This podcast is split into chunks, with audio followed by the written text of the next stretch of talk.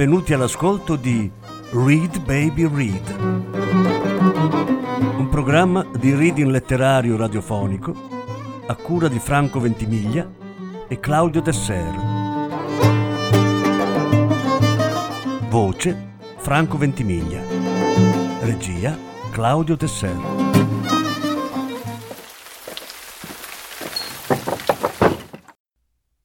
Stefan Zweig Novella degli scacchi. Seconda parte. All'assenza di ben torniti giudizi destinati ai giornali, Zentovic supplì tuttavia ben presto e in abbondanza con aneddoti sulla sua persona, perché nell'istante in cui lasciava la scacchiera, dove era un campione senza pari, Zentovic diventava irrimediabilmente una figura grottesca e quasi comica. A dispetto del solenne abito scuro, della sfarzosa cravatta con una spilla di perle un po' troppo vistosa e delle dita sottoposte a dispendiosa manicure, nel comportamento e nei modi restava lo stesso contadinotto che al villaggio spazzava la stanza del curato. Suscitando l'ilarità e la rabbia dei colleghi, dal suo talento e dalla sua fama cercava di ricavare, in modo maldestro e addirittura vergognosamente grossolano, tutti i soldi che poteva, con un'avidità meschina e spesso volgare. Viaggiava di città in città, scegliendo sempre gli alberghi meno costosi. Giocava nei circoli più miserabili purché gli concedessero il compenso richiesto. Accettò di apparire nella pubblicità di una saponetta e senza badare allo scherno dei suoi concorrenti, i quali ben sapevano che non era capace di scrivere nemmeno tre frasi senza fare errori. Prestò addirittura il proprio nome a una filosofia degli scacchi, in realtà scritta da uno studentello galiziano per un intraprendente editore. Come a tutte le persone tenaci, gli era estraneo qualsiasi senso del ridicolo.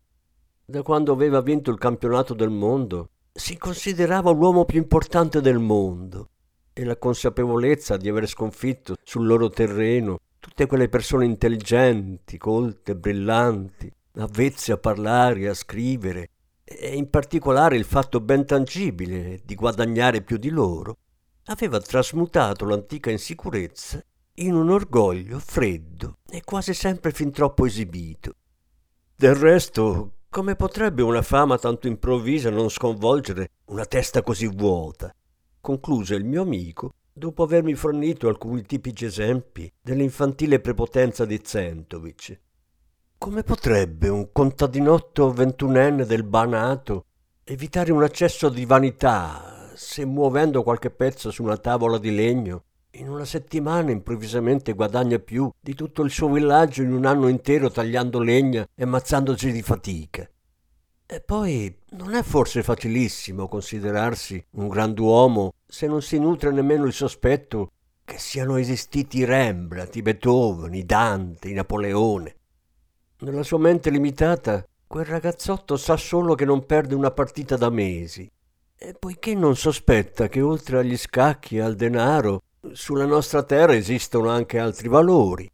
Ha tutte le ragioni per avere un'alta opinione di se stesso.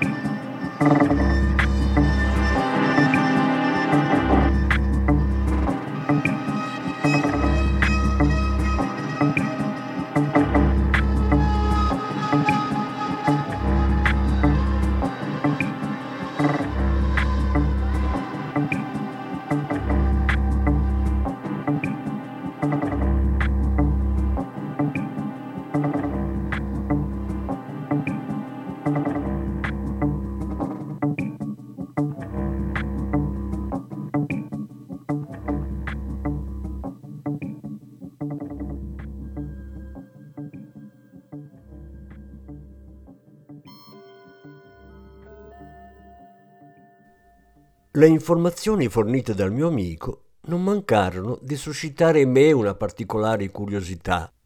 Sono sempre stato affascinato da qualsiasi individuo monomaniacale, innamorato di un'unica idea, perché quanto più una persona si limita, tanto più d'altro canto è vicina all'infinito. Proprio queste persone, apparentemente distaccate dal mondo, alla stregua delle termiti, del mondo si costruiscono, nella loro particolare materia, un singolare e assolutamente unico compendio. Non feci quindi mistero della mia intenzione di sottoporre a serrata indagine questo particolare esempio di unidimensionalità intellettuale durante i dodici giorni di viaggio fino a Rio. Non avrete fortuna, mi avvertì però il mio amico. A quanto mi risulta da Zentovic, nessuno è riuscito a ricavare il benché minimo materiale psicologico. È un contadino scaltro, che dietro tutta la sua abissale limitatezza nasconde la furbizia di non scoprirsi mai adotta una tecnica semplice, evitando qualsiasi conversazione, a parte quelle con i conterranei della sua stessa estrazione che incontra in piccole locande. Quando avverte la presenza di una persona colta, si ritrae nel proprio guscio e così nessuno può vantarsi di avergli mai sentito dire una stupidaggine o di aver sondato le presunte infinite profondità della sua ignoranza. I fatti diedero davvero ragione al mio amico.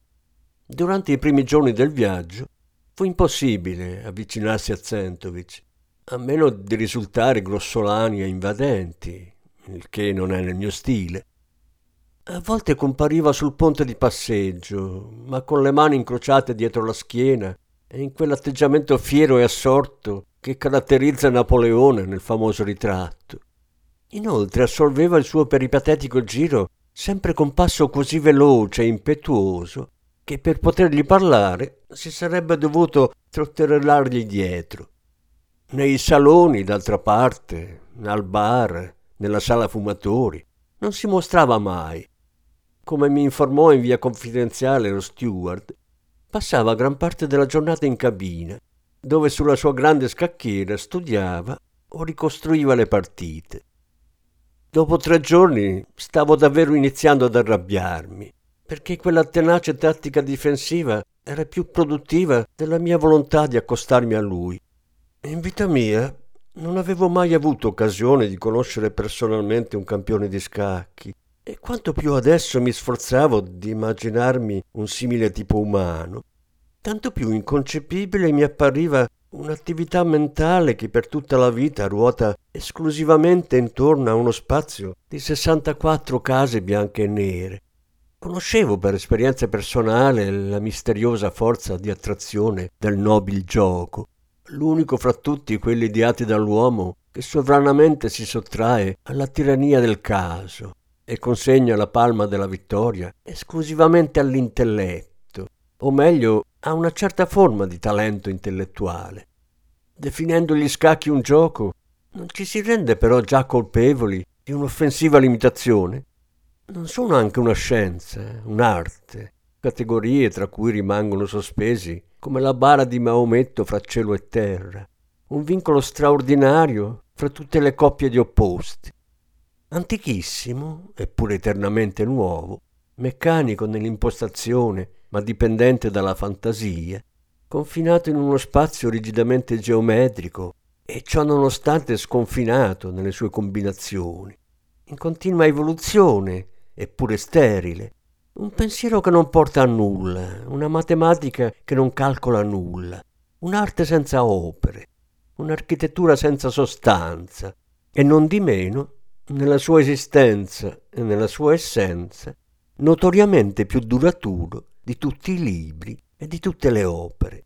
L'unico gioco che appartiene a tutti i popoli e a tutte le epoche e di cui nessuno sa dire quale Dio lo abbia portato sulla terra per ammazzare la noia, acuire i sensi, sollecitare la mente.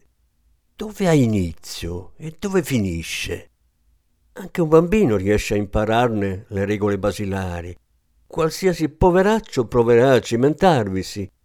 Eppure all'interno di questo angusto e immodificabile quadrato, esso riesce a generare maestri di una specie particolare, uomini diversi da tutti gli altri, dotati di un talento riservato esclusivamente agli scacchi, geni specifici nei quali capacità visionaria, pazienza e tecniche agiscono in un equilibrio tanto preciso quanto nel matematico, nel poeta, nel musicista, solo in una diversa stratificazione e connessione.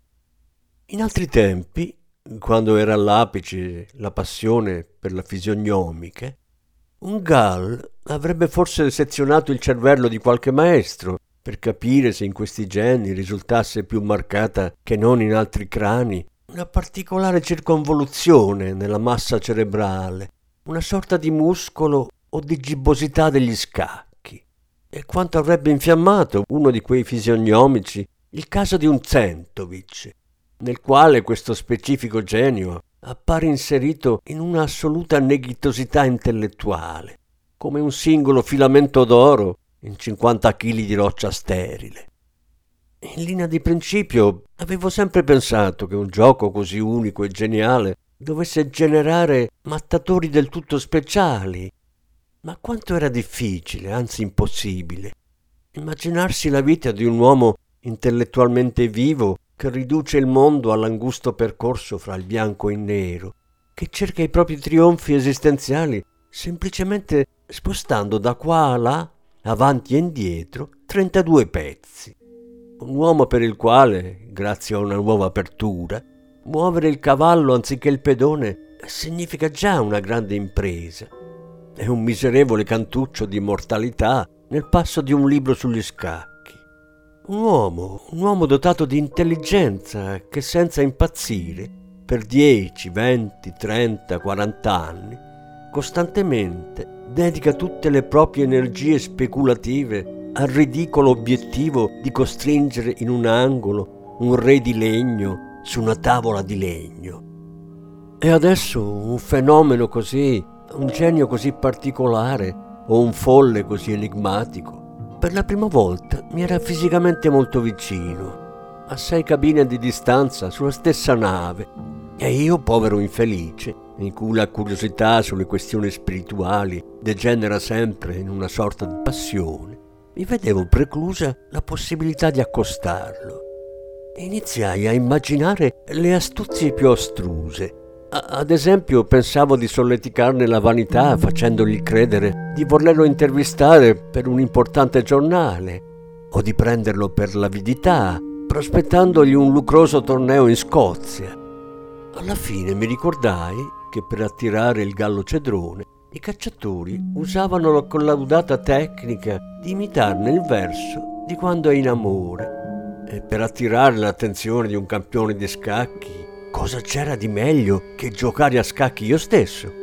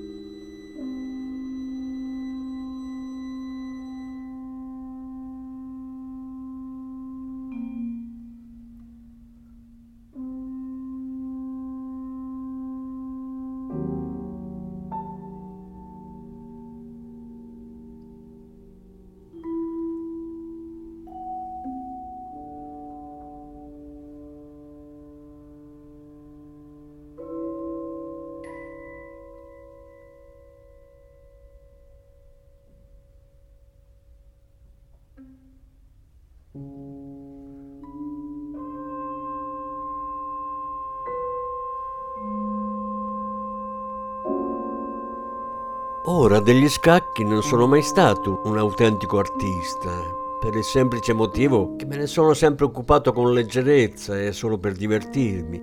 Quando mi siedo per un'ora davanti alla scacchiera, non lo faccio per stancarmi, ma anzi al contrario per scaricare tensione nervosa. Io gioco a scacchi nel vero senso della parola, mentre gli altri, i giocatori veri, fanno sul serio. Come per l'amore, anche per gli scacchi è indispensabile un compagno. E al momento ancora non sapevo se oltre a noi due ci fossero a bordo altri appassionati. Per stanarli, collocai nella smoking room una rudimentale trappola. A mo' di richiamo, ne accomodai con mia moglie, una giocatrice ancora più scarsa di me, davanti a una scacchiera. Non avevamo ancora fatto sei mosse che già qualcuno, passando, si fermò, mentre una seconda persona domandò di poter assistere. Alla fine si trovò anche l'auspicato avversario che chiese di potermi sfidare. Si chiamava McConnor, era un ingegnere minerario scozzese, il quale, a presi, aveva accumulato una enorme fortuna estraendo petrolio in California. Un uomo tarchiato, con la mascella forte, dura e quasi quadrata, denti robusti e un colorito intenso, il cui rossore andava, almeno in parte, verosimilmente attribuito all'abbondante consumo di whisky. Le spalle straordinariamente larghe, atletiche e vigorose, anche durante la partita sottolineavano purtroppo un tratto del carattere.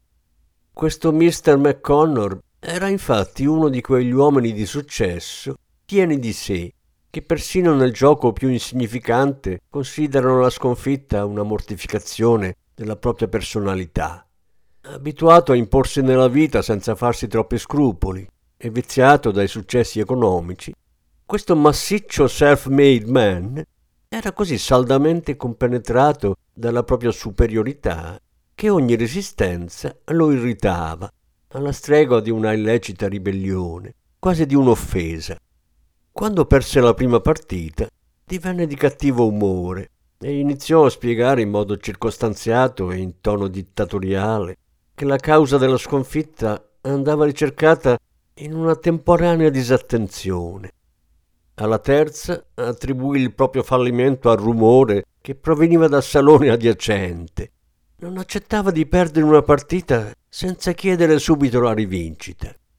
All'inizio questo suo ambizioso accanimento mi divertì, poi lo accettai come inevitabile fenomeno collaterale del mio vero obiettivo, che era di attirare al nostro tavolo il campione del mondo.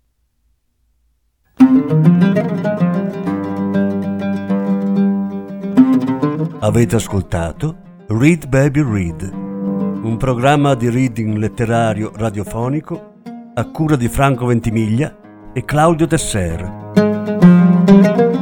Grazie per l'ascolto, alla prossima settimana. La successiva parte sarà trasmessa la prossima settimana.